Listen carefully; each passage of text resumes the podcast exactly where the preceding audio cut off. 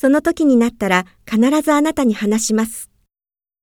到时候我一定告诉你。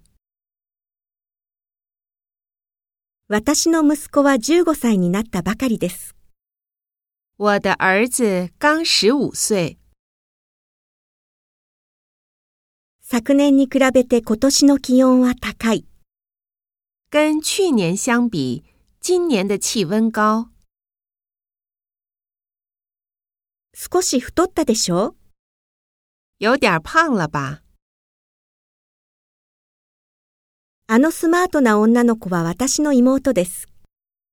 那个苗条的姑娘是我妹妹。私たちの先生は若くて綺麗です。我们的老师既年轻又漂亮，身長1メートル70センチ以下でも結構です。身高一米七以下也可以。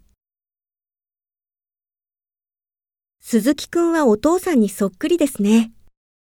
铃木同学很像他爸爸。